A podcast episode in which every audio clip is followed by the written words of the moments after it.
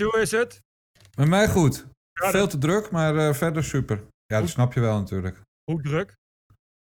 Eh, van vijf tot tien werken elke dag. Eh, vijf uur 's ochtends. Ja, ja. Jezus. Wat, eh, Ja. Moet je om eh, zes uur de alpaca's eh, voeren? Of eh, wat is Om dat? zeven, uur, eh, om zeven uur moet het briefje af zijn. En dan, eh, nee ik, zit, ik doe alles. Hè. Klantenservice, eh, boek niet aangekomen, boek beschadigd. Ja. Eh, gewoon echt alles. Dus, eh, ja, ja, maar zo- waarom, waarom doe jij dat zo 's ochtends vroeg? ja, ja, ik ben gewoon altijd om vijf uur wakker. Je bent gewoon een ochtendmens. ja. Oké, en hoe- normaal stop ik dan om vier uur 's middags, maar dat zit er nu even niet in.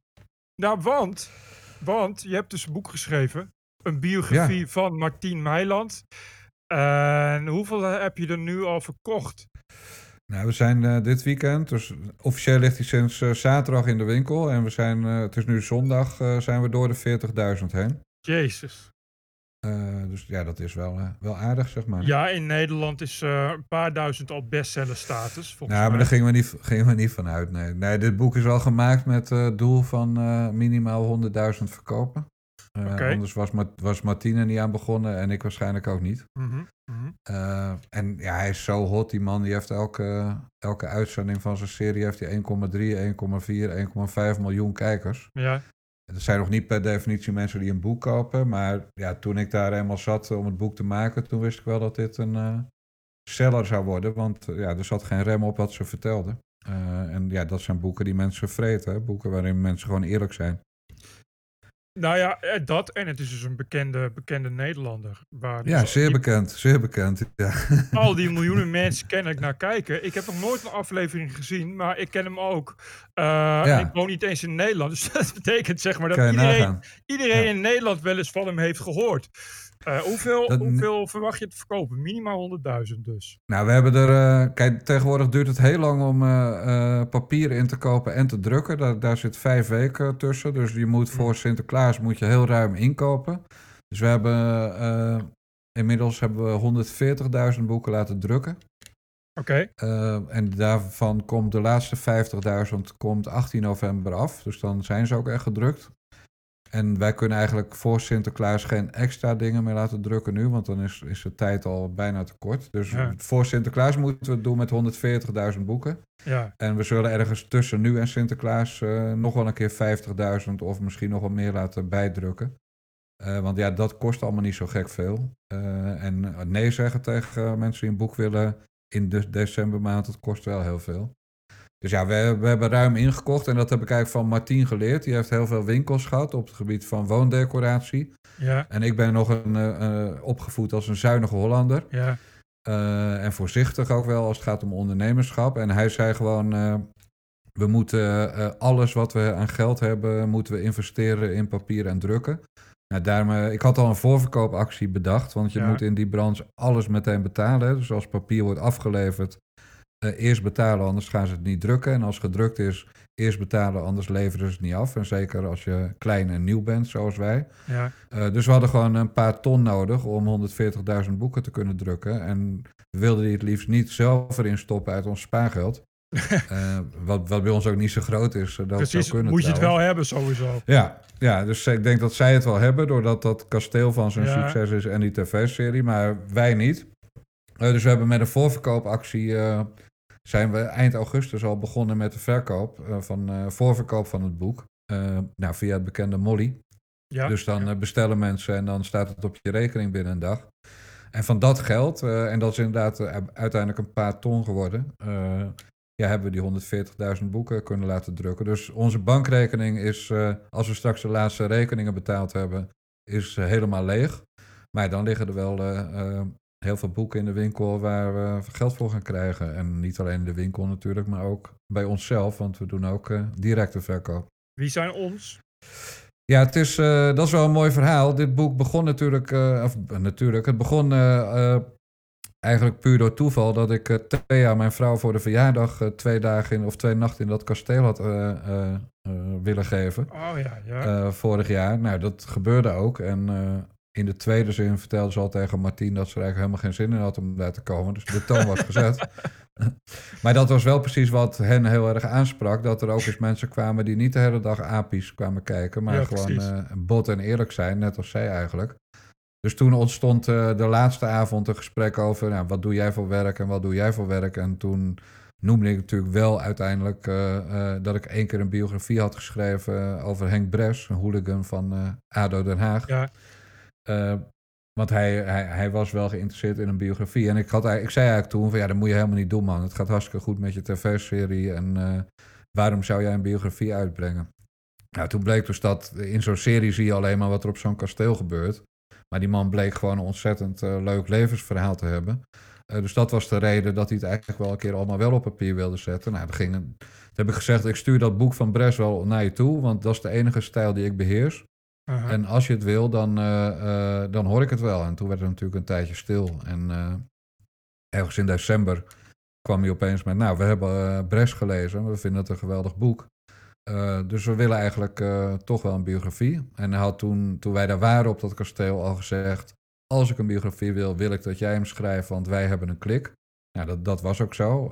en dan denk je natuurlijk in mijn rol nog, ja, dat zal wel. En uh, die gaat toch naar Van Egmond ja, van, uh, van Insight. En, uh, maar hij hield inderdaad woord. behalve dat, dat het uiteindelijk door de grote drukte daar... Ja, zag je het toch niet zitten om begin dit jaar allemaal interviews te gaan doen. ja, en toen kwam corona. En, en, in, en hij had wel gevraagd van ga ze informeren bij uitgevers. Nou, dat had ik gedaan. Ik had een hele goede deal kunnen maken met Betram en de Leeuw. Dat is een moderne ja. uitgeverij voor zover dat modern kan zijn. Waar je, waar je de winst deelt. Hè? Mhm. Uh, en ik had voor de grap nog uh, uh, contact gezocht met, met de vreselijke Mai Spijkers van Prometheus. die de beste vriend is van, van die nep-schrijver uit Deventer, die Eus. Yep, yep, yep. En ik had echt zo'n mailtje gestuurd met... nou, je zal mij ongetwijfeld een grote lul vinden. En ik liet in het midden of dat wederzijds was, maar dat is natuurlijk zo. Maar ja, die staat wel bekend als iemand met een goede neus voor geld, zullen we maar zeggen. Exact.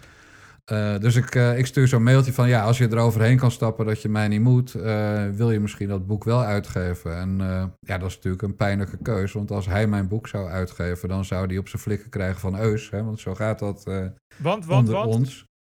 Nou, omdat Eus, uh, ja, Eus die moet een beetje binnensmonds spugen als hij de naam Jan Dijkgraaf Oh, is, is dat zo? Dat heb ik, ja, ja, ja. Ja, ja, ik, ik, ik ga ervan uit dat de meeste mensen aan wie jij briefjes schrijft niet jouw beste vriend zijn, maar... Nee, nee maar bij hem is het echt erg. Ja, ja, ja, bij hem is het erg. Ja, ja. Dus dat, ik heb ooit een, uh, in, in Mens Held een column uh, over Eus geschreven die ik hem van tevoren had gestuurd. Ja. En uh, toen zei hij dankjewel, leuk. dus hij las een positieve column. En de dag daarna kreeg je een, eh, en dit lieg ik niet, kreeg je een bericht van Peter Breedveld. Misschien zegt die naam je nog iets ja, uit het verleden. Ja, die naam zegt me vaak. Ja. Wel, uh, ja. Maar die stuurde toen een mailtje om hem uit te leggen dat het eigenlijk een hele negatieve column was. en, toen, en toen werd Eus opeens boos. En, toen, en we hebben het nu echt over vijf jaar geleden of zo. Ja, zoiets. En, uh, en toen werd ik geblokkeerd overal. Ja, en sindsdien mag ik altijd met plezier uh, vertellen hoeveel redacteuren hij nodig had voor zijn grotendeels verzonnen bestseller Eus. Ja. Uh, waarin, ja, dus, dus nee, maar... Eus moet mij niet. En dat is de beste vriend van mij Spijkers. En die is gek op geld. Nou, ja. ik kreeg uiteindelijk kreeg bericht van mij Spijkers dat hij er toch niks in zag. ja, dat was natuurlijk prima, want je moet natuurlijk helemaal niet naar een traditionele uitgever met zo'n boek. en dat kan ik ook wel uitleggen. Als een boek 20 euro bruto kost, dan krijg je, als je goed betaald wordt als schrijver, uh, en in dit geval schrijver en onderwerp van het boek, ja. krijg je 15%. Uh, dus dan krijg je 3 euro per boek. Uh, en die moeten dan in dit geval Martine en ik nog verdelen. Nou, dan, dan zou, laten we zeggen dat je dat 50-50 zou doen. Dan zouden we allebei 1,50 euro per boek verdienen. En mijn spijkers in dit geval zou helemaal binnenlopen. Ja, Precies. Dus ik ging uiteindelijk, uh, toen corona kwam, uh, was natuurlijk uh, het verhaal van we hebben het te druk, was even wat minder. Want zij zaten maar op dat kasteel zonder gasten. Ja. En toen heb ik weer contact opgenomen en zullen we het er nog eens over hebben. Toen zeiden ja, dat is goed. Toen zei ik, nou, dan kom ik nu met Thea een bakje koffie drinken. wat natuurlijk vrij bizar is, want het is duizend kilometer rijden. Maar dat hebben we ja. wel gedaan. En, en uiteindelijk ook twee nachten daar gebleven. Nou, en wij, wij, wij hebben het eigenlijk gehad over die deal met Bertram en de Leeuw toen. Uh, en natuurlijk ook over de inhoud van het boek, maar goed, uh, uh, dat terzijde. En helemaal op het eind van, van, dat, van onze vergadering, want we hebben dan echt een uurtje vergaderd met z'n vieren, hè, want het is, een, het is een familiebedrijf. Toen viel het woord eigen beheer. en eigenlijk waren we toen met z'n vieren in één minuut wel uit dat eigen beheer aan alle kanten gunstiger was. Sowieso omdat je dan de uitgeverij uitschakelt, die normaal er veel geld aan verdient. Ja. En met zo'n voorverkoop, als we gedaan hebben, schakel je weer de boekhandel uit, die bijna de helft wil hebben van, van de opbrengst. dus, toen, dus toen ontstond het idee in eigen beheer. En wij kenden elkaar dus ja, eigenlijk toen van twee bezoeken, weliswaar van drie dagen. Maar je kent elkaar niet heel goed, maar wel, was wel heel veel vertrouwen. Alleen vind ik altijd dat je het ook allemaal netjes moet vastleggen. Dus toen hebben, ja, toen hebben Erika, uh, voor jouw begrip, dat is de vrouw van Martien. Ja. Uh, en ik hebben samen een BV opgericht. En dat is begin augustus pas geweest dat we dat formeel hebben gemaakt. en die BV, ja, dan, dan is gewoon alles goed geregeld. En dan kan je elkaar niet belazeren. dan ligt alles vast, hoe de aandelenverhouding ja. is. Ja, en het kost ook tegenwoordig een drol om het te regelen. Dus, dus er is toen een BV opgericht en zij verzon de naam Au Chateau die iedereen uh, op zijn Japans uitspreekt. Want we hebben hem in het Nederlands opgeschreven. Ja. Maar dat, dat is natuurlijk een. Uh, dat vond zij een geinige naam. En mij boeide de naam niet. Maar ik vond hem ook wel leuk. Uitgeverij Au Chateau is toen ontstaan. Ja, en dat is ook wel grappig hoe dat dan gaat als het gaat om of je elkaar mag en of je vertrouwen hebt. Het laatste onderdeel van, van ons gesprek toen over zo'n BV was: ja, hoe doen we dat dan met de aandelen? Hoe verdelen we dat? En toen zei ik van, nou ja, ik heb wel meer boeken met anderen geschreven. En bijvoorbeeld met Marianne Zwageman ooit en, uh, en ook mhm, met uh, de Bresbiografie. Ik zei ja, dan vroeg ik altijd 49 procent. Want ik was niet het onderwerp, maar ik was wel belangrijk voor het boek. Ik zei maar, ja, in dit geval, Martien gaat zo'n succes worden. Ik wil, een percentage, ik wil een percentage ergens tussen, en ik heb toen gezegd 30 en 49 procent. Ja. Uh, en dan neem je, neem je natuurlijk een gok. Hè? Want als zij dan zeggen, nou dat is goed, jij krijgt 30 Ja, uh, dan dan heb, ik, heb ik niks te zeiken, want dan, uh, ja, dat heb ik zelf aangeboden.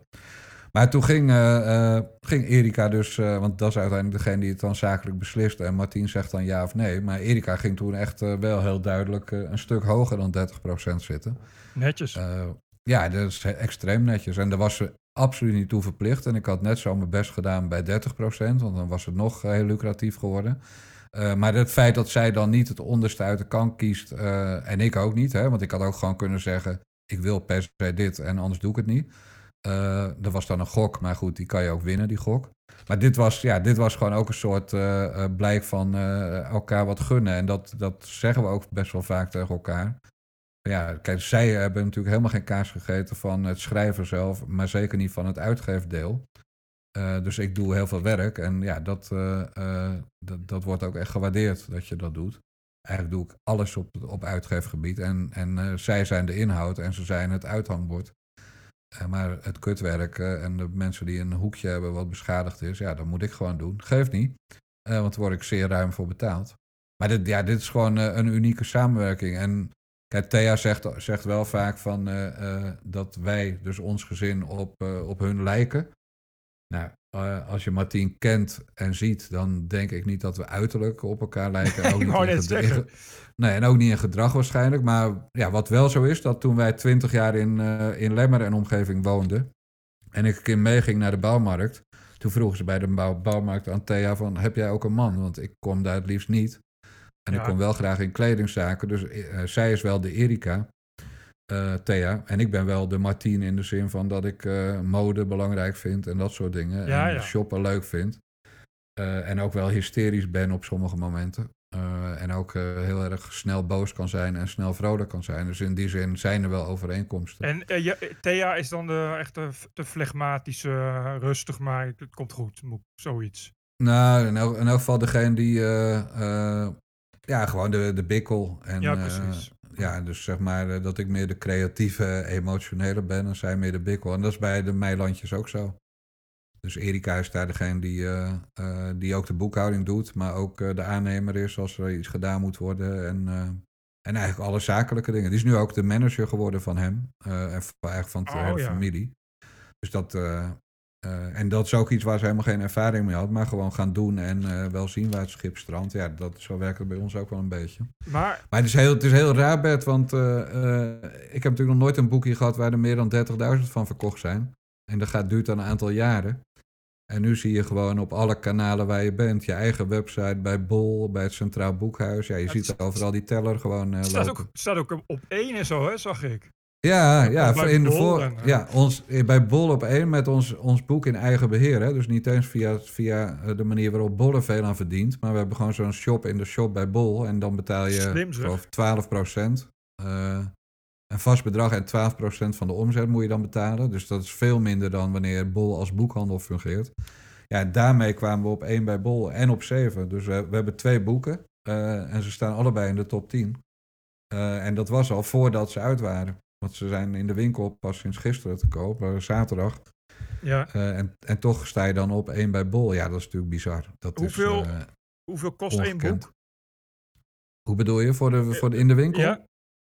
Eh, die, we hebben een editie uitgebracht met foto's die alleen online te koop is. Eh, foto's en handtekeningen, dus dat is zeg maar voor echte fans. Ja, ja. En die kost 25 euro. Ja. En een gewoon boek met alleen letters kost 22,50. Oké. Eh, en, dat, en dat is, eh, ja, dat is wel een beetje de normale prijs op dit moment. Ja, Eh, gewoon nee, maar ik als je de 100.000 verkoopt, dan ben je inderdaad al flink, uit, flink uit de kosten. Qua, Nee, dat zijn we wel eerder hoor. Nee, dat, Ja. dat zijn we wel eerder. Nee, dat is veel eerder zelfs. Kijk, die hele voorverkoop, daarvan hebben wij zelf ook de distributie gedaan. Dus je betaalt voor je postzegel en je envelopje en het inpakken.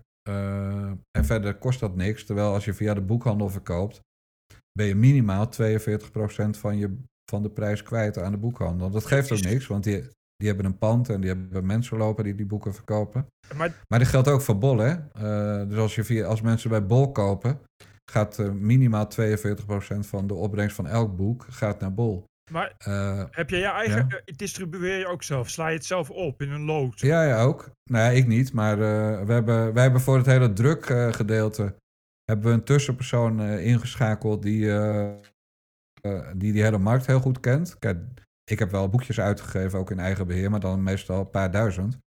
Ja. Eh, maar in dit geval gaat het natuurlijk om andere aantallen. Dus wij zijn in eh, mei al, eh, of ju- ja, mei, juni ben ik al gaan praten met drukkers. En toen merkte ik al van ja, dit is een hele rare wereld. Eh, want je wordt, ja, je wordt of gezien als te groot, of je wordt gezien als eh, je bent maar, je moet nog maar zien of het wat wordt, dat boekie. ja. Of ik ken die meilandjes helemaal niet, heb ik ook een keer te horen gekregen. dus toen, eh, toen besloot ik om een tussenpersoon in te schakelen met, in wie ik heel veel vertrouwen had, die, die, die zelf een drukkerij heeft, maar een kleintje. ja. Maar die wel heel die markt goed kent. En die betalen we dan gewoon een vast bedrag per boek voor hun bemiddeling. Eh, en die regelen ook het verzenden. Dus die, die hebben zeg maar alle shit eh, eh, waar je geen zin in hebt. On- ja, bellen van drukkers voor, voor, kan jij voor 50.000 boeken papier bestellen. Dat, dat is gek, heel gek, want je denkt crisis, dat zal wel lukken. Maar dat is dus heel moeilijk. Het is heel makkelijk om voor 10.000 boeken papier te bestellen. Maar 50.000, waar wij mee begonnen, ja, dat, is, dat vinden ze heel raar. En, en dan komt ook dat, ja, meteen betalen, want we vertrouwen het niet. Eh, dus die tussenpersoon heeft zelfs even voorgeschoten de eerste bestelling van papier, omdat onze voorverkoop toen nog niet liep. Eh, maar die, nee, die, die nemen ons heel veel werk uit handen voor relatief weinig geld. Kijk, en ik denk dan natuurlijk van al die bestsellers auteurs in Nederland, hè, die bij uitgeverijen zitten en dan 15% krijgen. ja.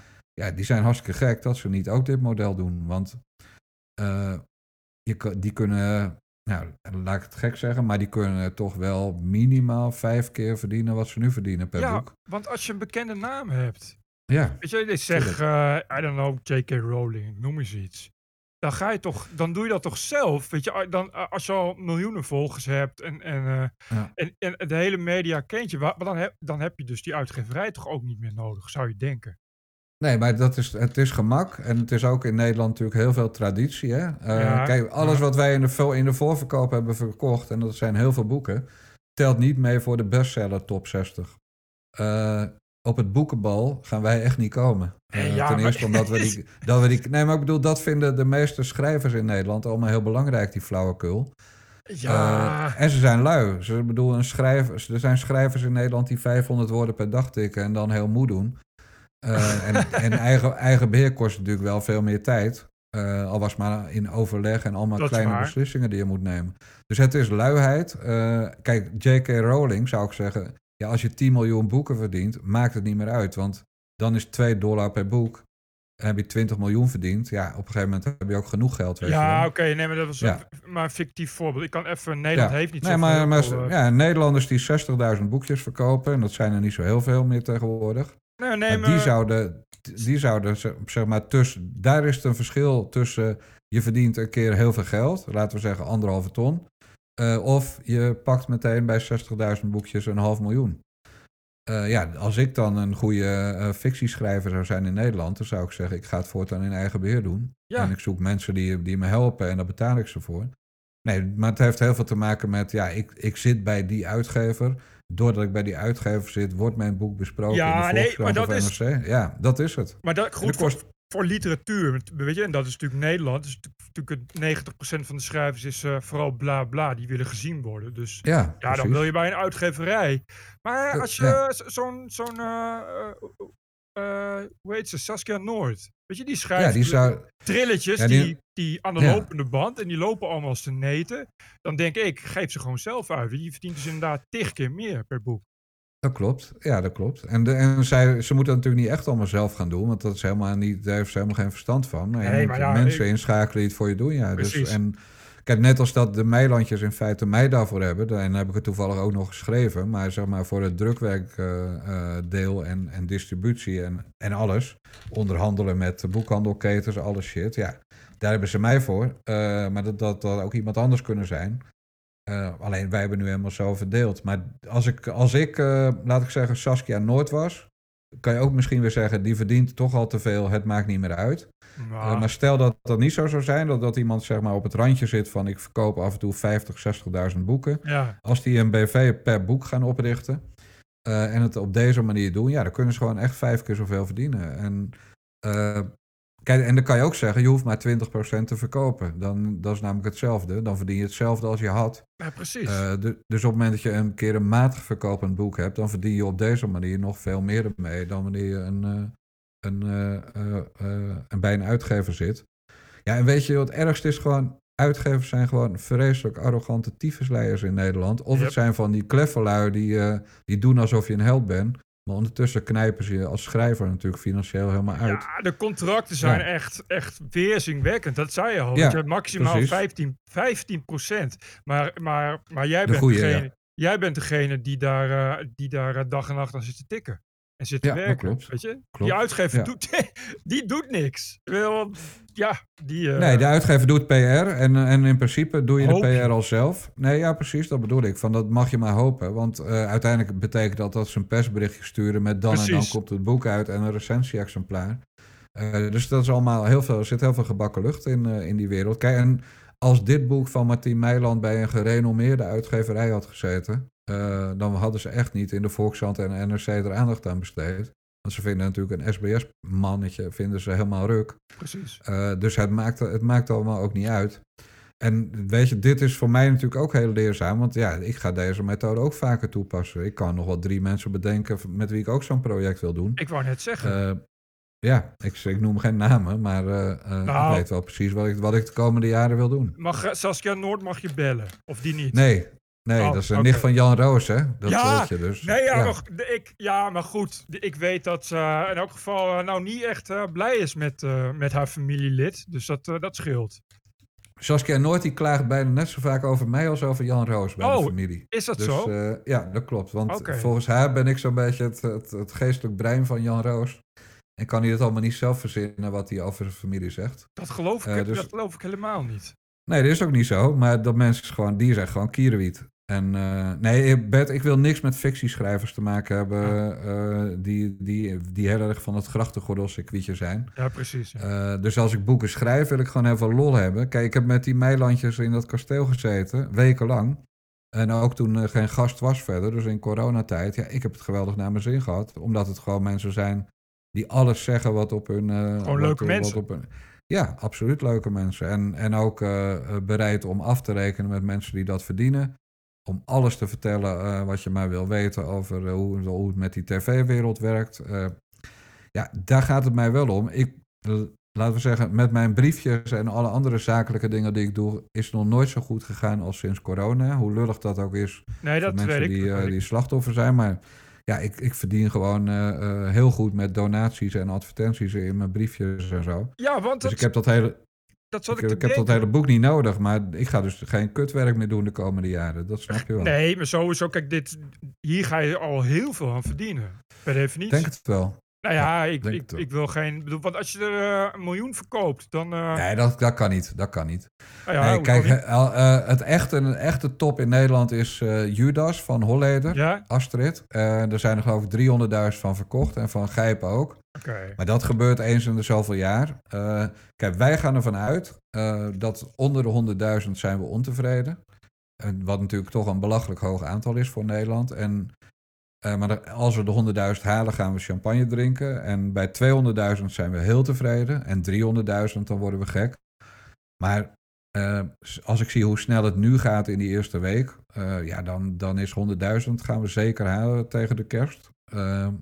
En dan loopt het nog wel even door. Maar 100.000 verkopen, dan heb je toch al 2 miljoen bruto? Nee, dan is de omzet eh, bij 100.000 is de omzet, eh, bot gezegd, 2,5 miljoen. Ja. En daar gaan al je kosten vanaf.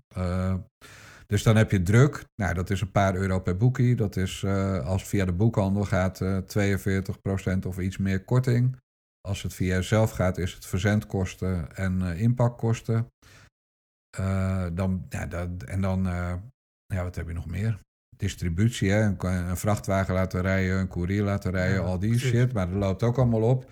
Maar laten we zeggen dat, even gek gezegd, ja, je doet het heel slecht als je geen 10 euro per boek overhoudt eh, gemiddeld. Hè? Dus eh, Ja, eigen, echt eigen verzending en, en die tussenhandel bij elkaar opgeteld.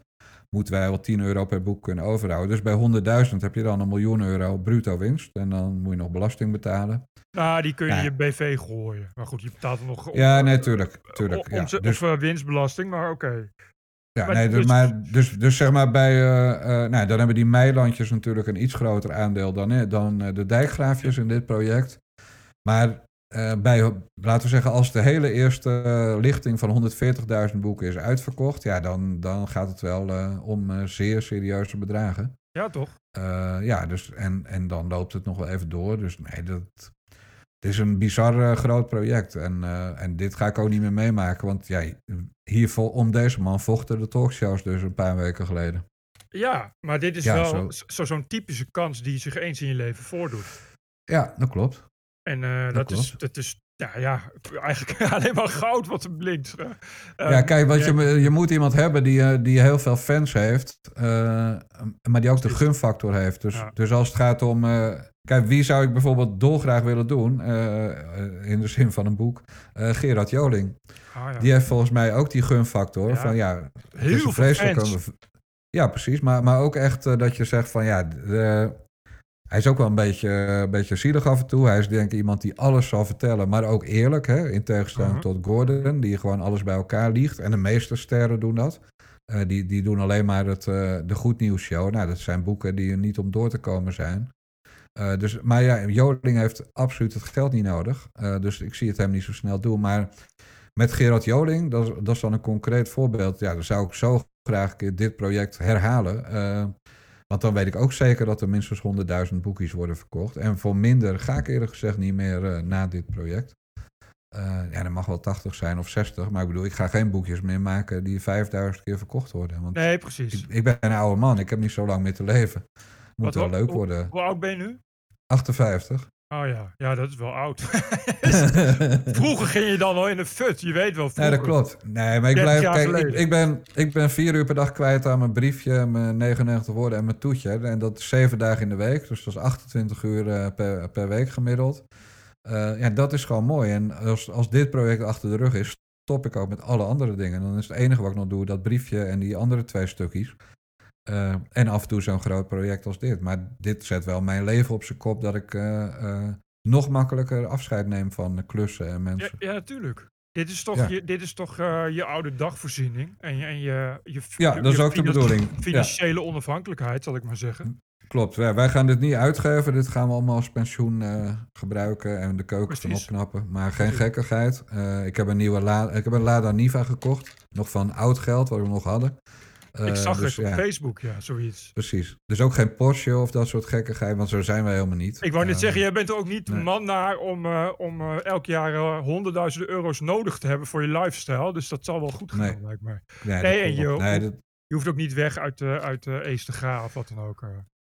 Nee, wij gaan uh, hier nooit meer weg. Dus uh, dat is ook prettig. En over een jaar of zes gaat de hypotheek uh, naar een normaal percentage. Dus dan gaan we daar ook weer veel goedkoper van wonen. Dus ja, bed is gewoon.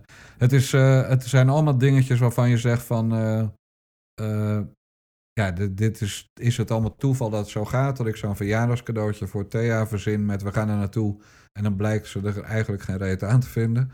Uh, bij voorbaat dan. Dus ik geef weer een mislukt verjaardagscadeau. En dat leidt dan een jaar later tot uh, uh, een bestseller. Ja, dat, waar je bovendien eigenaar van bent en niet alleen maar schrijver. Of mede-eigenaar. ja, dat is natuurlijk vrij uniek. Dus dit jaar is wel een heel bijzonder jaar. Ook al zou er geen corona zijn geweest. Dus ja, feestje. Dat is, en tot nu toe hebben we er ook we hebben er allemaal nog geen euro uitgehaald uit die BV. Echt alles blijft in, in papier en druk zitten. Uh, dus ja, dat, uh, nou, neem een heel simpel voorbeeld. Maar België hebben we door de drukte niks aan gedaan. Maar in België zijn de meilandjes ook groot. Oh. Uh, dus ik moet gewoon nog, terwijl het boek hier al in de winkel ligt, moet ik gewoon nog. Nou, België zijn dan de winkels nu gesloten. Maar zeg maar, het netwerk in België moet ik helemaal nog doen. dus het, het, is, het is ook allemaal sinds eind augustus pas dat echt allemaal het hele uitgeefdeel is opgezet. Dus het gaat ook nog allemaal snel. En dat is natuurlijk ook in deze wereld uh, vrij raar. Want het is een wereld waarin alles uh, traag als dikke stront uh, door de buizen loopt. Absoluut. En wij doen gewoon maar alles. wij appen met elkaar in de groepsapp. Ja. 40.000 papier of 80.000 papier kopen. en dan binnen vijf minuten hebben de drie anderen hebben antwoord gegeven. En, en, en, meestal is dat het hoogste getal. En dan doen we dat gewoon. Zo moet het. Zo, dat is lekker werken, ja. Zo moet het. Dit is, uh, klinkt als een TPO-redactie, zal ik maar zeggen. ja, precies. Ja, ik, heb, ik, heb ook altijd, ik heb altijd gezegd, ik ben hoofdredacteur en er is geen democratie. Het is een piramidemodel en ik ben de baas en jullie mogen dan wat vinden. En ik heb dan, zeg maar, pak een beetje vijf minuten de tijd om daar een beslissing over te nemen. Weet je waarom? Omdat je anders loop je, deze mensen niet hoor, niet dat deze mensen dat erg vonden. Maar anders loop je het risico dat je weken bezig bent met een besluit, met een besluit nemen. Dat is verschrikkelijk. Dat is, dat is oude media, hè? Vooral veel vergaderen. Nog meer vergaderen dan dat je bezig bent met een courant maken. Dat soort dingen. Ja, dat klopt. Ja. Nee, in die zin is dit boek ontstaan met twee vergaderingen van een uur. En uh, wij, wij hebben bij elkaar drie keer, uh, drie keer een uur vergaderd nu. Uh, en verder drinken we wel eens koffie of een wijntje met elkaar. Maar dat, ja, dat, weet je, dat is gewoon lekker. En bedoel, jij herkent dat wel van mij. Dat ik, ik ben ook niet van de lange adem. Het moet allemaal geen acht jaar duren, want dan ben ik mijn interesse al lang kwijt. Ja. Uh, dus het moet gewoon lekker snel. En ja, dat, als je dan iemand treft bij wie dat ook zo werkt, ja, dat is gewoon, uh, dat is gewoon hartstikke lekker. Komt uh, Martine ook uit Rotterdam, of wat? uit de Bollenstreek. Ah, nou, toch een soort van bijna. Jawel, dat lijkt er wel op. Dat zijn ook, het zijn natuurlijk allemaal harde werkers. Precies. En, Vooral geen gelul. Geen, geen ja, nee, dat, beetje, dat is het, ja. Beetje, niet te lang ouwe, een beetje, een beetje beslissingen voorwaarts.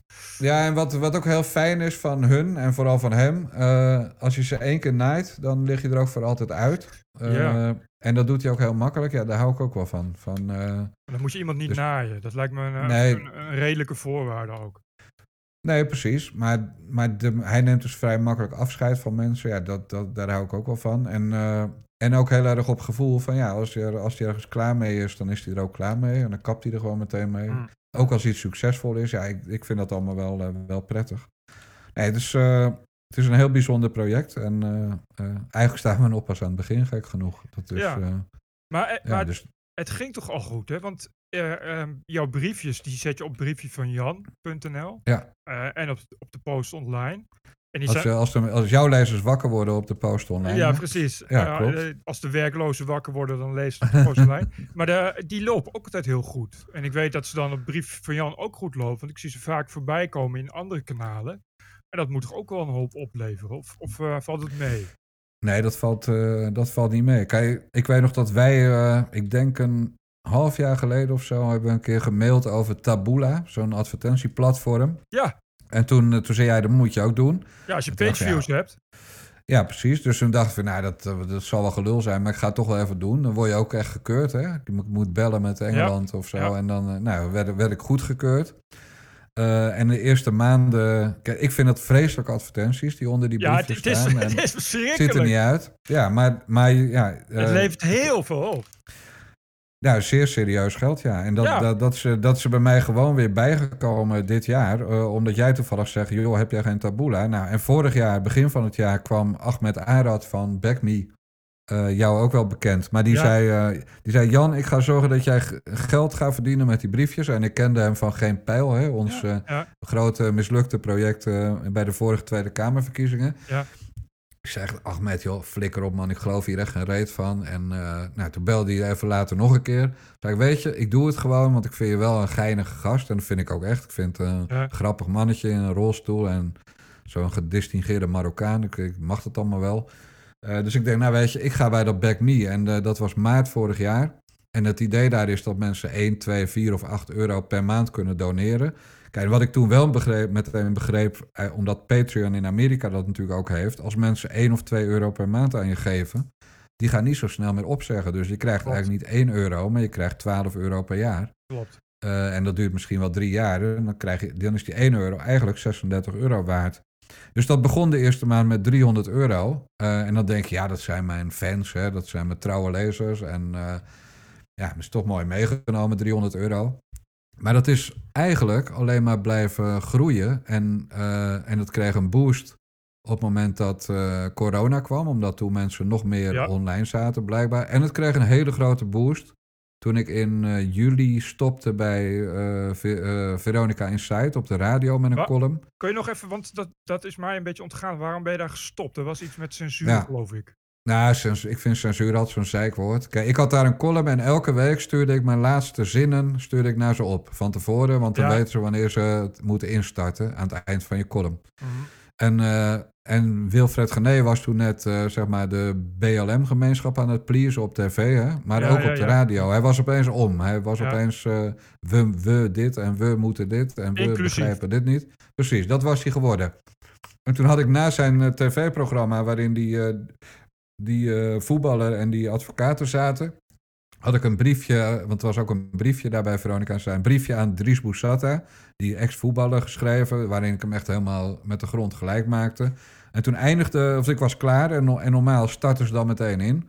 En dan hang ik op. En Ja. nu be- begon Wilfred met, Jan, ik geloof dat jij het toch niet helemaal begrepen hebt. Dus ik zei, nou Wilfred, ik heb het allemaal prima begrepen.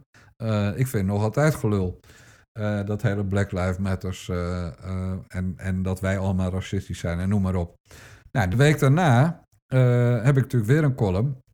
En ik doe een column aan Gordon, Ja, mijn grote ja. vriend Gordon. En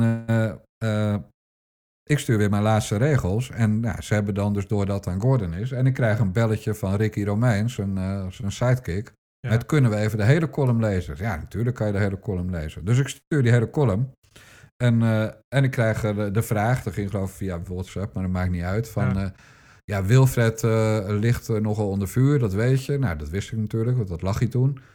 En, eh, en Gordon, die beschouwt zichzelf een beetje als de nieuwe rechterhand van John de Mol. Eh, dat wist ik ook. Dus toen zeiden ze, ja, Gordon gaat gelijk weer lopen janken bij John de Mol als we deze column doen.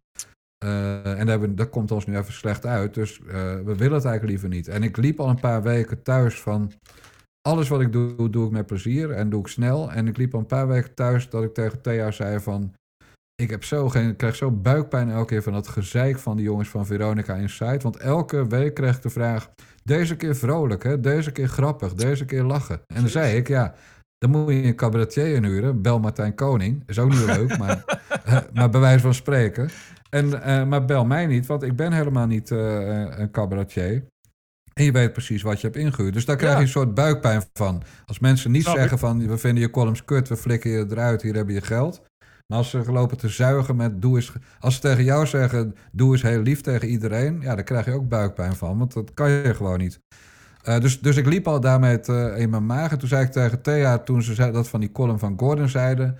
zei van, weet je, ik ga er nu echt mee kappen. Eh, en ik denk, zei ik er ook meteen bij, want ik blijf een commerciële rat... ik denk dat mijn volgers daar heel veel begrip voor gaan hebben. Mhm. En wij weten wel dat begrip ook altijd, eh, de karma is dat, eh daar word je ook wel voor beloond, voor lef en voor Precies. principieel zijn. Precies. Dus toen heb ik eh, die, die, die column de volgende dag als briefje gebruikt, op, gewoon op mijn website. En, en Rick die zei maar, kunnen we bellen? En René die, die belde, maar ik neem nooit mijn telefoon op.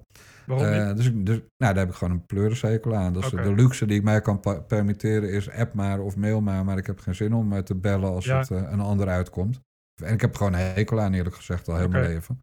Dus, dus die bleven maar. En toen was op een gegeven moment, s'avonds heb ik toch Rick, Rick nog aan de lijn gehad. Van, ik zei, Rick, ik ga ermee kappen. Oh, kan je er niet over nadenken? Kan je er niet nog een nachtje over slapen? Ik zei, nee, ik ga er gewoon mee kappen. En jullie willen niet dat ik een eh, column over Gordon voorlees. Terwijl toen ik een, precies zo'n column qua vorm over eh Hazes junior deed...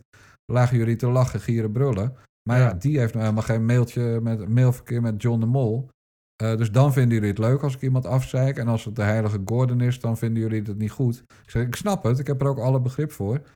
dat, dat Gené bang is voor Zaghi. Maar ik doe daar niet meer aan mee. Ik kap nu. Nou, dus toen heb ik, ben ik meteen gekapt. Toen wilden ze nog dat ik dat schriftelijk bevestigde. Ik dacht, ja, dan gaan ze me nog voor contractbreuk pakken ook. Dus dat heb ik natuurlijk niet gedaan. Eh, dus ik ben ermee gekapt. En eh, ja, wat ging er toen met dat Back Me? Dat ging die dag daarna en dagen daarna ging dat zo gigantisch hard omhoog. Echt honderden donateurs kreeg ik er in een Ja. paar dagen bij. Ja. Eh, die allemaal 2 of 1 of 4 euro betaalden. Ja, en waarvan de meeste dus ook nooit meer weggaan. Dus Ja, ik zit inmiddels met dat Back Me. En dan ben ik eh, met een hele lange omweg weer terug bij je vraag. Maar ja, dat Back Me is gewoon eh, ruim een modaal salaris. Eh, en dan is het ook nog een keer zo dat donaties in Nederland belastingvrij zijn. Dus dat maakt het helemaal een raar verhaal. Nou, en daarnaast heb ik dan nog allemaal linkjes naar Bol, waar je een percentage voor krijgt. Nou, ik denk dat ik de beste ben in Nederland, die redactioneel gezien, van eh, hoe je mensen naar Bol krijgt elke dag. En zorgt dat jouw cookie daar blijft. Precies. Daar kunnen jullie allemaal nog heel veel van leren, maar jij liever niet, want dan heb ik Nee. niks meer je platform. maar eh, dus bij Bol en bij Taboola en bij BackMe, dat bij elkaar opgeteld. Hè? En, en mijn donateurs krijgen dan als extraatje elke avond een, eh, een toetje, een toetje van Jan. Dus ik Ja. heb een briefje, 99 woorden, dat is openbaar. En dan heb ik toetje voor Jan als nieuwsbrief elke dag. Ja. Eh, ben ik ook al inmiddels aan 550 eh, toe of zo. Eh, ja, dat zorgt gewoon voor dat ik een hele goede band heb met, eh, met die volgers. Ja, en, dan, dan, en waardoor de meesten ook blijven. Ik heb een verloop van 3% ongeveer. En een paar bijvoorbeeld nu begin corona die hun baan kwijtraakten. Ja, dat is dan gewoon zielig. Dus die, dan zetten we de donatie stop en dan krijgen ze wel nog gewoon dat toetje. Want ja, die mensen kunnen er dan ook niks aan doen. Eh, dat, dat is dan zeg maar de, de sociale kant. Maar dat, eh, eh, weet je, dat Back Me, dat gaat... Heel, Ahmed die heeft ooit tegen mij gezegd... jij kan in het Nederlands taalgebied... kan jij 6 tot 10.000 euro per maand gaan verdienen met Back Me. En toen heb ik hem echt heel, heel hard uitgelachen. Maar ik moet eerlijk zeggen dat de ondergrens wel langzaam in zicht is. Nee, Dus ik, van die zes- 6000. Ik, want eh, het- het- ze betalen ook nog, er zijn ook nog donateurs die via de post online aan jou betalen. Dat maak ik dan elke maand naar je over. Eh, dus, dus ik weet hoe, jij bent de, een van de best betaalde elke maand namelijk. Ja, Dus ik weet hoe groot dat kan zijn. En, en ik weet ook van anderen, bijvoorbeeld eh, iemand als Sid Lucas, die heeft al bij ons al meerdere malen een, zo'n crowdfunding gedaan. Weet je, dan ja, hij van tevoren, ik ga een of ander project doen. Ja, dat is echt tienduizenden euro's trekt hij dan binnen. Ja. Dus het is, het is echt een serieus businessmodel als je, zoals, zoals jij het doet, eh, de- of, of, zoals een hoop anderen doen, als je dat maar consistent doet en jezelf goed neerzet. Ja, weet je wat stom is? Er zijn natuurlijk heel veel van die, van die jojo's die denken dat ze stukjes kunnen schrijven. En die het ook echt kunnen trouwens. Maar ze hebben van de zakelijke kant geen kaas gegeten. Maar toen jij dat van Taboola tegen mij zei. Kijk, dan ben ik. Inmiddels is dat echt heel serieus geld, hè, elke maand. Eh, maar dan, dan, dan, denk, dan zeg ik tegen Thea van. Nou, er is weer zoveel van Taboola. En dan zegt ze mooi. En dan zeg ja, en toch baal ik dat ik het pas dit jaar ontdekt heb. En dat geldt eigenlijk voor, geldt voor alles. Van alles, bollinkjes. Bollinkjes, eh, de truc bij mij is mijn PS. Dat ik altijd een cadeautje voor ze kies. Iedereen is er met. Oh, oh, iedereen, maar heel veel mensen zeggen van. ik vind het interessanter welk cadeautje je nu gekozen hebt. voor degene die een briefje schrijft. dan het briefje zelf. Dus Ja, die mensen klikken dan op Bol. En er zijn ook nog mensen die denken dat je dan geld per klik krijgt. Nou, dat is bij Bol natuurlijk helemaal niet zo. Nee. Uh, maar ja, als ze de volgende dag een laptop kopen, krijg ik wel 3 tot 7 procent ervan. Uh, en dat, dat kost die mensen dus geen geld. En het is bij mij het verdienmodel. En ik heb ook altijd gezegd, kijk, ik schrijf voor mijn hobby. Uh, maar ik vind donaties, vind ik ook echt een, en ook uh, advertentiegelden indirect. Maar dat vind ik ook echt een blijk van, uh, is er wel behoefte aan jouw stukjes? Want dat stel dat ik, dus met, ja, stel dat ik met vier uur per dag werken, zeven dagen in de week. Stel dat ik dan bij elkaar duizend euro zou verdienen. Ja, dan is er maar één conclusie mogelijk. Dan moet ik stoppen, want dan, dan, is, dan ben ik gewoon niet aantrekkelijk genoeg. en dan, dan zou ik ook acuut stoppen. Dus het is ook een manier om te laten zien dat je, uh, dat je enigszins een functie hebt voor een bepaalde doelgroep. Uh, ja, en, en die heb ik denk ik wel. Want uh, ja, hoe vaak je niet hoort met... ik wou dat ik het zo kon opschrijven en jij precies, zegt precies wat precies. ik denk. Ja, dat is de functie die je uiteindelijk hebt. Kijk, de enige nadeel, en dat, dat, daar moet ik ook eerlijk in zijn... je houdt natuurlijk wel een beetje rekening met wie zijn die donateurs. en laat ik het zo zeggen, als ik net zoveel briefjes aan Thierry Baudet zou schrijven als aan Hugo de Jonge. Ja, dan zou ik wel 1000 euro per maand verliezen aan donateurs. Ja, uh, want ja, ja. die Baudetiers, die hebben echt de langste tenen van... Uh, uh, en dan oh, zijn er ook oh, mensen die... die ja. Maar dat, dan zijn er mensen die zeggen flauw dat ze geen donateur willen zijn. Ja, die snappen het dus ook niet. Want die mensen hebben natuurlijk... Ik zou ook geen geld geven aan iemand die mijn held en mijn sectorleider elke keer afzeikt. Dus ik snap die mensen heel goed dat ze, dat ze opzeggen. Uh, maar, je, maar je houdt natuurlijk wel een beetje rekening met het feit van, uh, ja, als nou 30% van mijn donateurs uh, Baudet stemmen en 3% stemmen Rutte. en ik vind Baudet een, een poseur en, en een lul, maar ik vind ja. Annabel Nanninga wel heel goed. Ja, ja dan zal ik daar zeggen, ik vind Annabel Nanninga heel goed. Zal ik dan vaker benadrukken dan dat ik bij de VVD één hele goede zou zien. Ja. want, want die zie ik eerlijk gezegd niet zo snel. Nee, ik snap wat je zegt. Ja, dus, dus ja, je, je moet ervoor waken dat je niet uh, alleen maar doelgroepschrijver wordt. En dat, dat je bijvoorbeeld, dat ik nu ga zeggen, nou, die lijst van Forum die, die we dan uh, dit weekend hebben gehoord, fantastische lijst, want dat vind ik helemaal niet. maar dat is... Uh, dus, dus daar moet je wel voor waken, vind ik. Het moet wel, want anders ben je geloofwaardigheid kwijt. Nee, maar dan is het ook niet leuk. Nee. Dan, dan kun je net zo goed copy gaan, gaan writen voor een of ander bedrijf. Weet je wel? Waar je, waar je verder niks mee hebt. Je, en het is, ik, jij bent denk ik net als ik. Je schrijft op emotie. Je vindt iets. Dan vind je iets van, that's it. Uh, En schrijf je op. Je kan dat niet. Ik kan dat ook niet. Weet je? En, uh, dan, want ik zie jou vaak de keer gaan tegen al die complotgekken. Volkomen Ja. terecht. Maar ja, ik denk dat een gedeelte van je publiek ook die complotgekken zijn. Maar ja, wat moet je dan? Niks meer, nooit meer. Een beetje moet je dan Nee, maar schrijven. Ja. Hup Willem Engel of zo. Ja, bekijk het, bekijk het even lekker, weet je. Willem Engel gaat, een, eh, die gaat aangifte tegen Ja, doen, ik dus, heb het eh, gelezen. ja. Ik had er nog een topic van gemaakt. Want het is, Ja. het is zo leuk. Dat vond ik zo grappig. Die gast is helemaal gestoord. joh. Die gast is maar, niet, niet maar die is ook... Nou, hij is wel slim. Hij is gewoon gevaarlijk. Kijk, die had ook een donatiemodel, hè. Dus eh, die liet al die acties van hem liet hij voor doneren. En dan stuurde die filmpjes vanaf de Canarische eilanden. Ja, eh, waar, die, waar die dan... Of ja, weet ik het. Maar in ieder geval ergens bij jou in de buurt zat hij dan. ja. Eh, en zijn dansschool was dicht. Dus of hij heeft gebruik gemaakt van een van de regelingen van het kabinet waar hij zo op zat te spugen. Of hij heeft van zijn donatiegeld lekker een vakantie gevierd. Maar denkt, ja, ik vind Willem Engel zo'n foute man. Want hij is natuurlijk wel gebekt. En hij, hij eh, met dat zalvende... eh, ik kreeg vandaag een, kreeg vandaag een DM'tje van een vrouw die, eh, die, die dan kusjes van hem kreeg. En Ugh. hij, hij antwoordt ook zijn WhatsApp, spreekt hij in, hè? Hij, dus hij, Oh, hij ja. tikt niet, hij spreekt in. En dan zei ze, ja, met zo'n geile, zalvende stem. Dus hij probeert er nog chickies mee in bed te krijgen ook. Ja, zo tuurlijk. Blijkt. Ja, dan ben je, het is zo, maar al die gekkies, die echte gekkies, zeg maar, die ik vorig jaar natuurlijk ook tegenkwam met die gele hesjes. Ja, ja, ja. Eh, de meeste niet hoor, bij ons. Maar in Den Haag eh, eh, wel. Die agressievelingen die geen handjes geven en Ja. zo. Ja, dat soort mensen zijn heel vatbaar voor de praatjes van Willem Engel. Ja, dus in die zin erg. is hij ook secteleider gewoon. ik net zeggen, het is gewoon, hij gedraagt zich Ja. echt als een goeroe. Daarom ook Ja, inderdaad, doneer aan mij, want ik ben jullie goeroe. En je weet hoe dat gaat bij sectes. Dat, die gaan er allemaal met boter en suiker in. Tot het klopt. einde. Maar dat maakt het ook gevaarlijk. Ik vind hem echt... Ik vind, hij praat natuurlijk sowieso poep, maar dat moet hij zelf weten. Maar hij zet natuurlijk van die dingen online. Ga ziekenhuizen lastigvallen. En ga bij school. En die mensen doen dat, blindelings. En dan kun je niet Klopt. zeggen, ja, maar ik roep niet op. Want ik vind alleen, het is natuurlijk gelul. Dat is echt... Hij roept duidelijk op. Ja, ze, hadden hem daarvoor, gewoon- ze hadden hem daarvoor ook absoluut moeten vervolgen, vind ik hoor. Hmm. Dat is gewoon eh, dat is aanzetten tot. En, en dan nog in gevaarlijke situaties.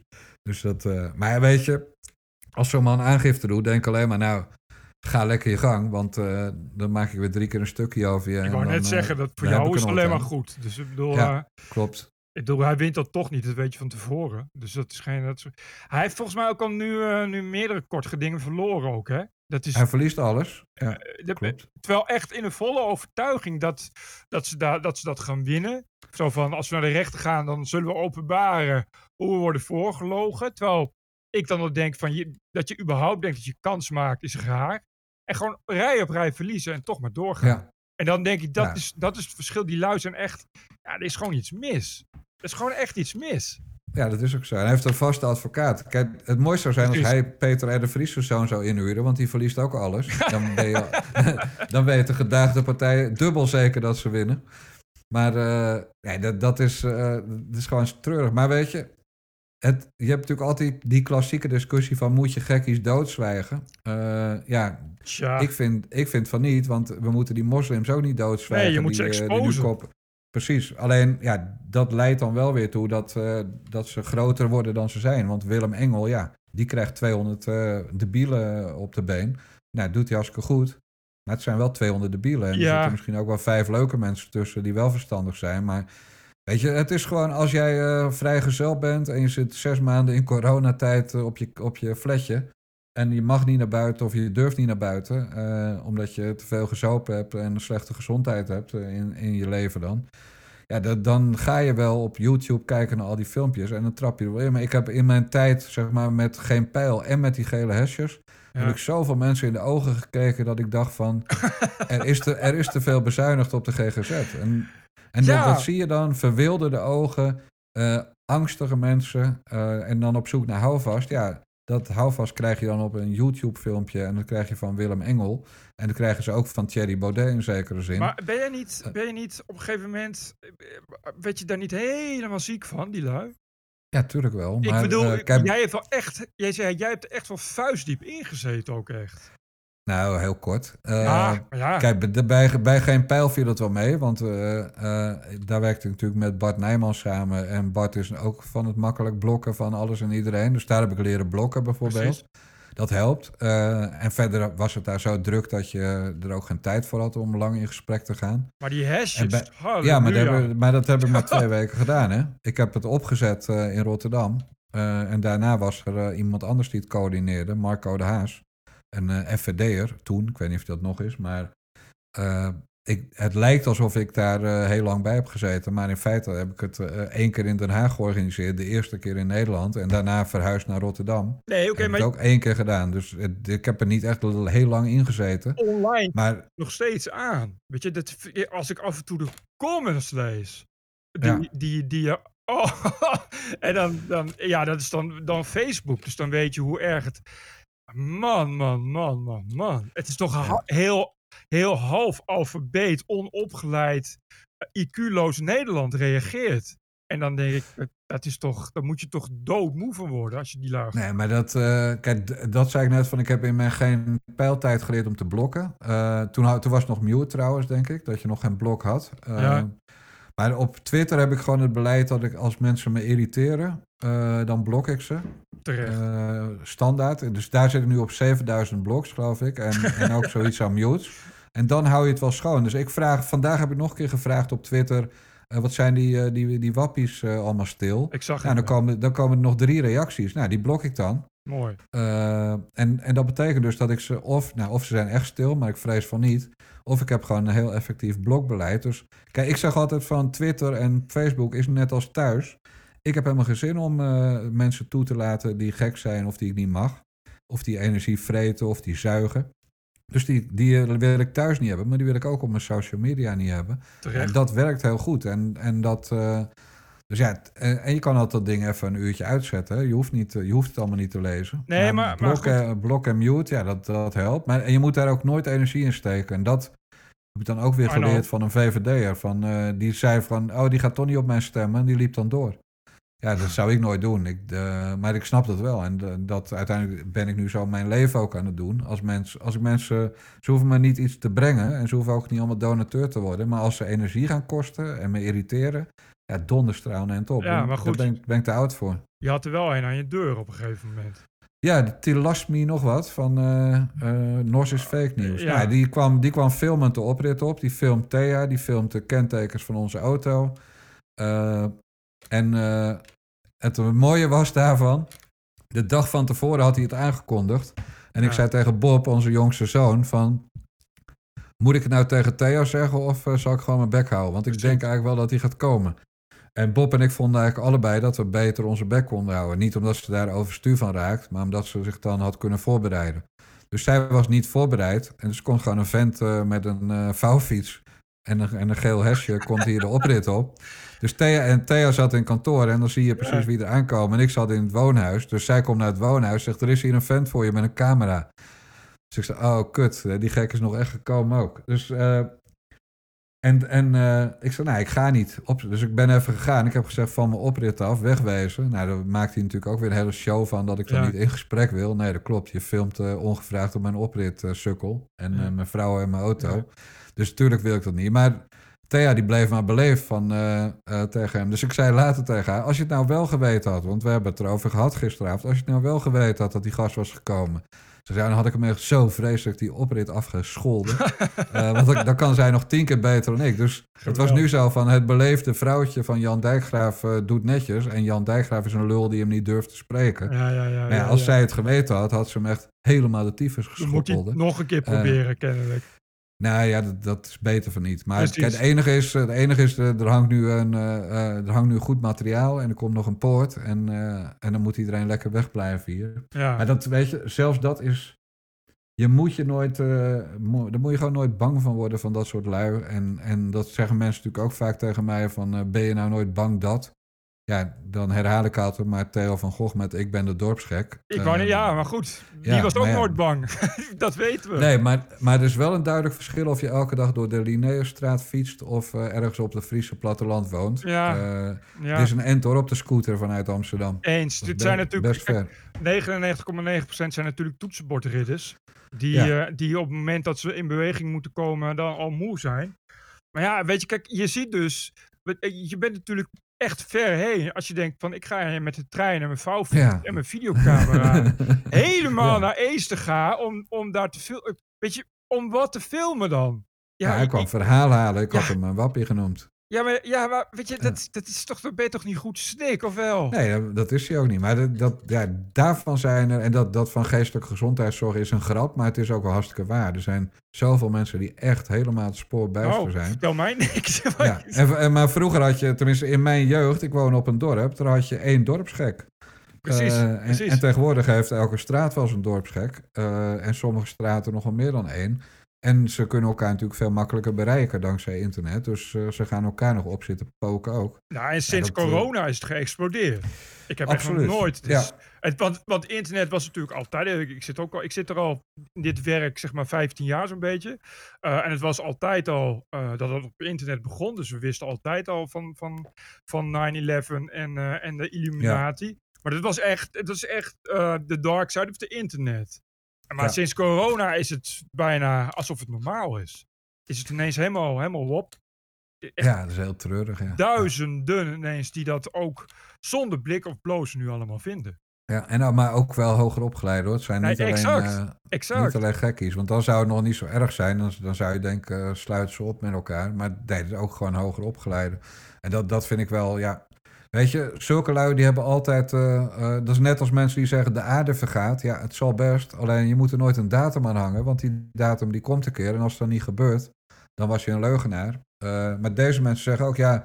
Ik, vandaag zag ik ook zo'n kreet van ja, dat, dat, dat, dat complotten uiteindelijk allemaal waar zijn. Want die hebben dan de wereld, de veranderingen in de wereld ja. zijn allemaal het gevolg van complotten. Ja, dat zal best. Maar dat betekent niet dat honderd complottheorieën ook allemaal Precies. praktijk zijn. Ja, en er is gewoon niet mee te discussiëren. En ik heb ook wel mijn momenten vroeger gehad dat ik het dan toch probeerde. Maar het, het is gewoon zonde van je energie. Uh, dus je moet gewoon echt scheid hebben aan die lui. Dat is, dat is het enige. Uh, en, en er geen energie in stoppen, want dat is heel frustrerend. Uh, en dat, dat vind ik ook van die Baudetiers die er zijn. Ja. Ik ja, vind het prima dat je fan bent van Thierry Baudet. Maar als je niet ziet wat er niet deugt aan die man, Precies. ja, dan vind ik het een ander verhaal. En dat geldt eigenlijk voor, voor iedereen. Ik bedoel, Geen Stijl is de grootste fan van Pieter Omtzigt. Ik zie ook wel dat Pieter Omtzigt het beste Kamerlid van Nederland is als het gaat om uh, uh, iets doen voor mensen in het land. Maar ik zie Pieter Omtzigt ook altijd tekenen bij het kruisje als het er echt op aankomt. Yep. Uh, dus, dus, ik wil graag de nuance zien. Ja, het is het beste Kamerlid. Maar ja, het is ook een, uh, wat Baudet dan zou noemen, kartelpoliticus. Ja. Die altijd het kabinet zou steunen. En die nuance, ja, die, die is natuurlijk volledig weg op dit moment. Ja, ik, dat vind ik wel heel erg eigenlijk. Ja, ik vind het wel ernstig. Want je merkt ook dat mensen steeds minder die nuance uh, hebben. Ik, ik, als, ik dan, als ik dan met Roderick zo'n podcast maak. En die, die, die wordt geluisterd door mensen die voor 80% mensen staan die zelf hun eigen identiteit politiek beleiden. En als je daar dan van afwijkt, dan komen er boze mailtjes. Ja. En dan denk ik, ja, wat, wat wil je dan? Weet je, dan wil je kennelijk, je wil elke week wil je iemand horen wat je zelf ook al vindt. Maar waarom Ja, wil je klopt. dat? Weet je, ja, zit toch een, een, ook een, een grijs gebied in waarin je juist van, van mening moet kunnen verschillen. Ja, op zich is dat zo, maar aan de andere kant, ja, dit is ook gewoon een, een stroming van een geloof. Hè? Ik bedoel, de, de SGP'ers in Nederland, Ja. eh, ja, die, die zijn er ook heilig van overtuigd dat dit allemaal maar het, zeg maar het voorportaal van het echte leven is. uh-huh, De moslims hebben dat. Ja, dit is gewoon een derde geloof. Dat Zo is zie ik dat dus de, ook. De Wappiekerk, ja, dus de Wappiekerk. je, je kan En met die mensen net zo min, je kan net zo min met een SGP'er eh in discussie over het bestaan van God, als Ja. met iemand van die Wappiekerk. Je, dus ja, dat klopt. dit ge- valt geen enkel. Ja, dat heeft gewoon niets meer te maken met rationele argumenten, alleen puur met emotie. En ja, daar kun je Ja. dus verder niks mee.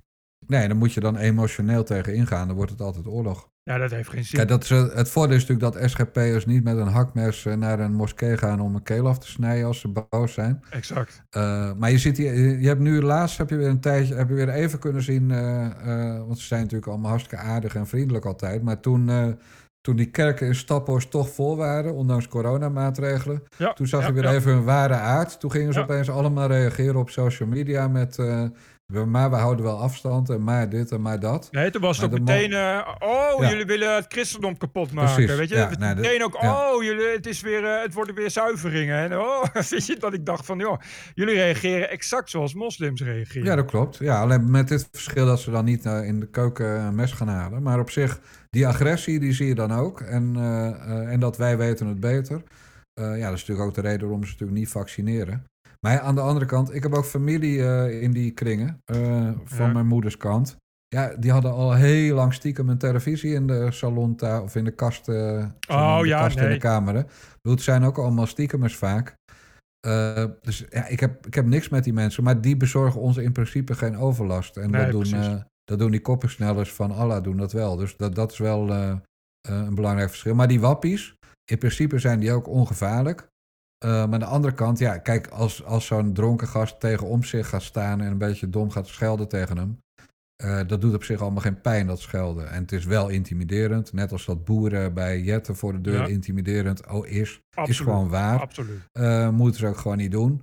Maar er komt natuurlijk een moment, net als dat er een moment kwam dat Theo van Gogh werd afgeslacht. Er komt natuurlijk een Precies. moment dat zo'n zo'n klimaatwappie, of zo'n zo'n wappie eh, eh, van 5G, eh, dat die ook een keer echt iemand wat gaat aandoen. En, Ja, Daar kun je op en wachten. daarom is, daarom is Willem Engel zo'n gevaarlijke man. Die, Nee, die was zijn handen weer in onschuld. Ja, dat is... Nee, wat het je is nu- een enge, we hebben een kerk ontdekt, Bert, vandaag. Dat Absoluut. Is, Absoluut, ja. maar je, kijk, je hoort dan, dat hoorde ik laatst, dat ze dan van plan zijn om naar een ziekenhuis te gaan. Om op Ja. IC's te filmen. Weet je wat echt... Ja, want die zijn leeg. Die zijn Oh, leeg. Of er liggen precies. acteurs. Ja, ja dat is. Onwaarschijnlijk als je daar naar luistert. Dat je denkt van wat? Ik wist dat niet, maar die zeggen dus inderdaad letterlijk. Nee, het daar, daar, al die mensen die ziek zijn, die in de media komen, die worden betaald door het RIVM. Wat echt, echt totaal bizar is. Maar, maar dan denk je, ja, dat, als ze dat echt gaan doen, dat is natuurlijk, dat is natuurlijk levensgevaarlijk. Weet je, dat is die, je zal daar werken eh, en ineens tien van die wappies met hun cameraatje. Zonder beschermende Nou ja. kleding op je, op je IC hebben staan. Dan weet je toch niet. Ja. Ja, Nee, je werkt daar dus al, al eh, eh, veel meer diensten dan je normaal doet. Je mag niet op vakantie. Je bent, werkt op het toppen van je kunnen en eroverheen. Je bent half overspannen. En dan komen de wappies. Die komen even in je bek hoesten.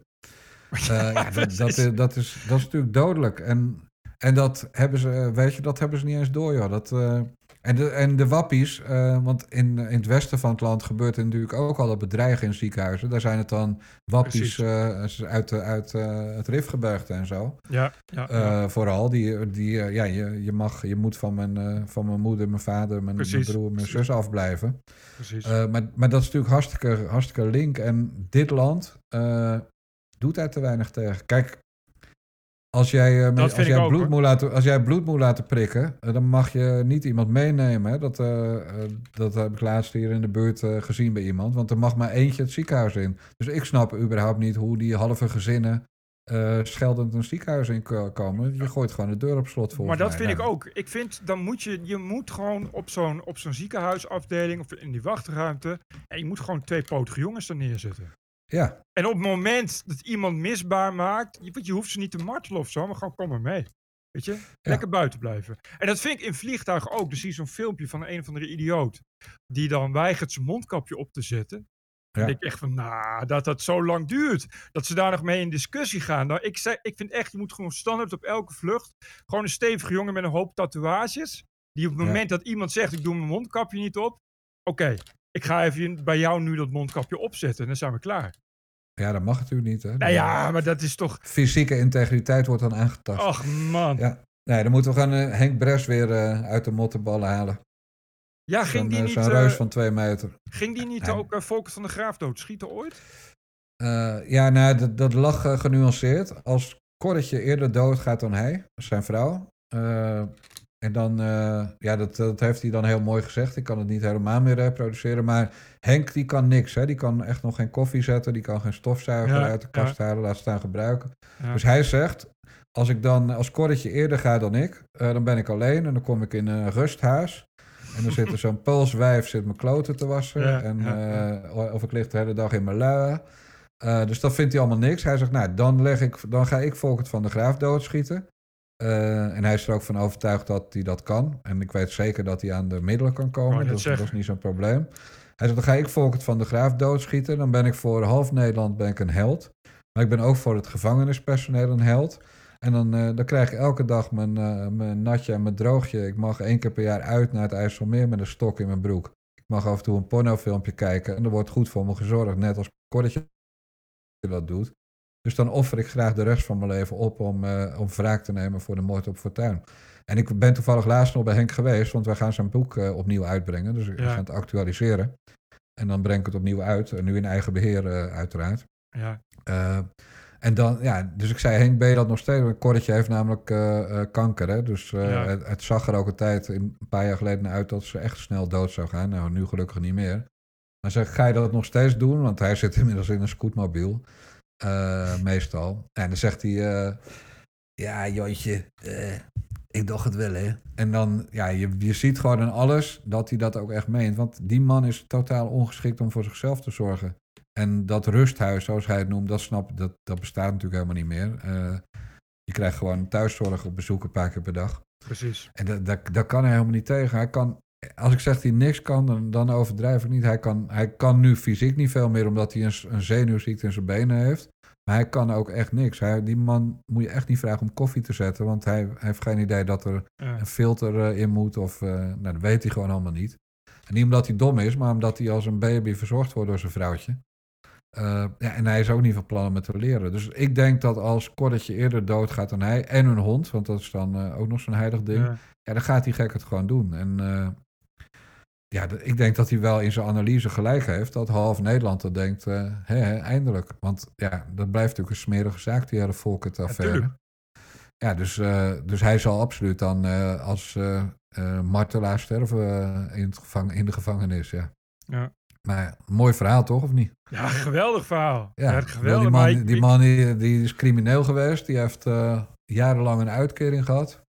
En uh, die eindigt dan gewoon dat hij nog iets goeds doet voor de maatschappij. Ja, dus het mag natuurlijk allemaal niet. Je moet je ook heel erg tegen zijn. Ik wou net zeggen. Maar ik vind uh, het wel romantisch hoor. Ik vind, nee, ik vind het een mooi verhaal. Ik ben niet degene die gaat zeggen dat moet je doen. Of, of, nee, of, of om iemand om te leggen. En dat vind ik ook niet. Ik vind, dat wel dat er, ik vind het jammer dat de rechtsstaat daar zo slecht in heeft gefunctioneerd. Ja. En dat is ook niet echt beter geworden de afgelopen jaren, zal ik maar zeggen. Uh, en, en ik begrijp dus wel dat, dat mensen dat doen. En hij zeker. Ik bedoel, maar, maar nee, ik, ik ga dat niet, niet goedkeuren, openlijk. Ook niet, niet openlijk trouwens.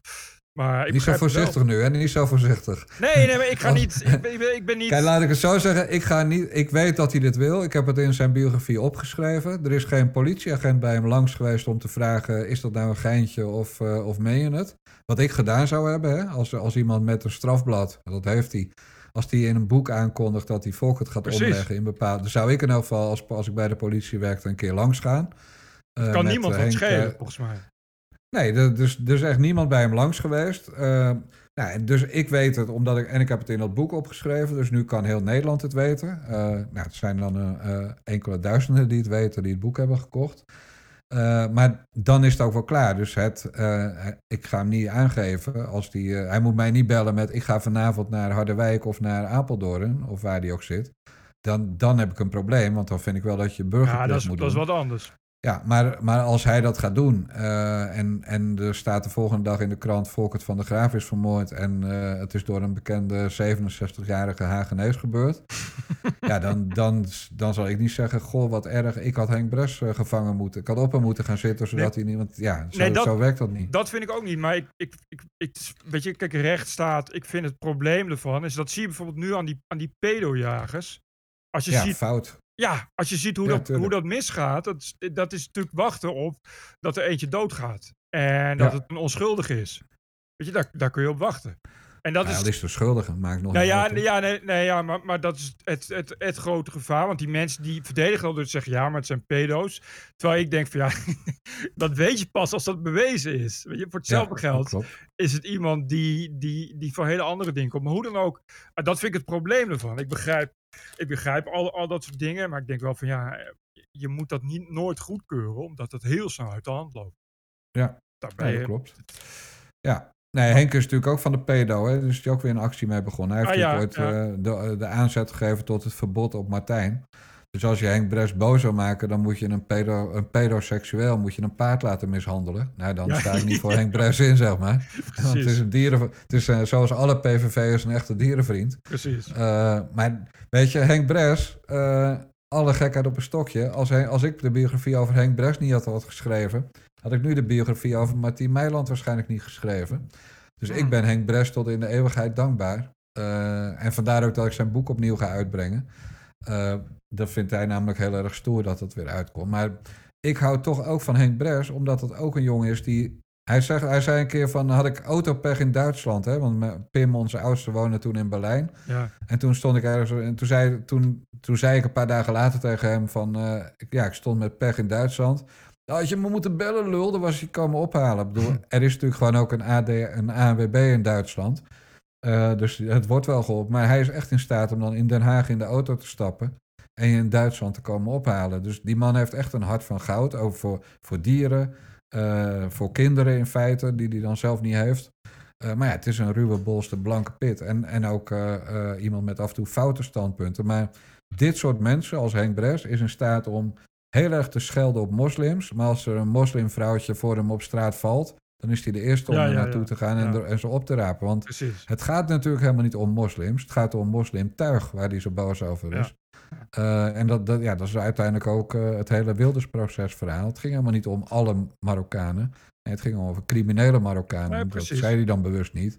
Maar dat is bij Henk ook zo. Van, Henk Bres houdt van iedereen. Uh, alleen het komt zo rood zijn bek uit. En het denkt niet goed na als hij zegt moslims. Terwijl hij maar een bepaalde groep bedoelt. Ik zeg altijd van Marokkanen kan je alles van zeggen. Maar van 99,9% van de Marokkaanse vrouwen heeft helemaal niemand last. Zijn, en sterker nog, die doen heel erg hun best om uh, goede studie te doen, om gewoon te werken. Er is in principe helemaal niks mis mee, uh, integendeel. Uh, dus als er een probleem is met Marokkanen, is het toch wel met mannen. En dan is het nog vaak met jonge mannen, zoals ze dan Precies. genoemd worden. Precies. En dan kan je nog zeggen verward genoemd wordende jonge mannen. dus het, het is een veel kleinere groep dan je even snel zegt. En dat weet, als ik dat tegen Henk Bres zeg, en ik zeg het drie keer, dan snapt hij dat ook. Dat hij eigenlijk helemaal niks tegen Marokkanen heeft, maar tegen sommige Marokkanen of moslims. Uh, maar aan de andere kant, ja, als Wilders dan dat provocerende minder, minder, minder roept, is dat precies op een avond dat Henk Bres hem op zijn schouder staat te rammen. Want dan vindt hij dat weer geweldig. Hè? Ik bedoel, dat is gewoon uh, het verschil tussen iemand die uh, op zijn twaalfde is gaan werken en verder heel emotioneel reageert. En iemand die er eerst nog even over nadenkt voordat hij zijn bek een duw geeft. Ja. Maar in zijn hart is, is ook Henk Bres geen racist bijvoorbeeld. Zal ik altijd be- bestrijden dat het een racist is. Maar hij heeft wel heel veel racistische uitspraken gedaan. Eh, ja, weet je, dat zeggen ze van mij ook, Bert. Dat ik dat Ik wou, net, ik wou net zeggen, Ja, ik bedoel, eh, ik, ik, voor zover ik begrijp ben jij een bruin hond, een bruine hemd en een nazi. En, Ja. en een fascist. Eh, ik ook trouwens, en heel TPO. Dus het gaat al vrij snel. Dus nou ja, daar berust je dan ook al vrij snel in natuurlijk. ja. Anders kun je helemaal niks meer zeggen, wat overigens waar is. Ja, Roderick Velo is natuurlijk het beste voorbeeld bij jou. Dat is, Ja? Eigenlijk is hij Ja, gewoon zo'n linkse RTL-figuur. Maar omdat hij met jou die podcast heeft... Hij is eh, extreem rechts. is re- extreem rechts, ja. en nu gaat hij bij de Telegraaf schrijven. Dus ja, dan ben je sowieso... eh, Ja, nu is hij ook nog fout in de oorlog die hij niet heeft Yep, meegemaakt. yep, Dus, yep, yep, ja, yep. ja. Nee, maar dat gaat zo snel. Daar hoef je verder... Daar, ik, ik denk er niet eens meer over na. Alleen eh, die, die Jan Paternotte van jullie, die glibbert overal doorheen, hè? Ja, echt, maar dat eh, is, ja. is, is de echte familie ook. Hè? Die hele familie Ja. Paternotte, daar heb ik altijd gezegd, die komen nog eens een keer ergens hoog in de Kamer terecht. Bij een soort Denk ook wel. bij een glibberige partij. Weet je, een beetje Ja. zo'n zo'n zo'n gemaakt, fatsoenlijke partij. Waarbij je, als je ze hoort, denkt van... Ik ben hier toch, er toch weer naar, naar een vuist in een bak snot aan het luisteren. Dat vind ik echt, echt iets voor de paternottes. Ja, en ze sturen dan eerst het debiele neefje een paar jaar vooruit. En als die dan helemaal gezetteld is, dan komt de baron zelf. De baron uit Drachten. Ja, die, die wacht even. Maar die, is, die komt nog een keer die zolderkamer af, hoor, denk ik. Mm, Van, mm. eh, misschien wel minister van Binnenlandse Zaken of zo. En dan is ineens, ineens, ineens ho, ho, ik word graag Bastiaan Paschier Paternotte genoemd. Precies, ja. ja. ja Nee, dat gaat die- gebeuren. Die kennen, we, maar- die kennen we maar al te goed, ja. Weet Nou, je ik- zat of niet? Ja, eh, eh, het is alweer meer dan een uur.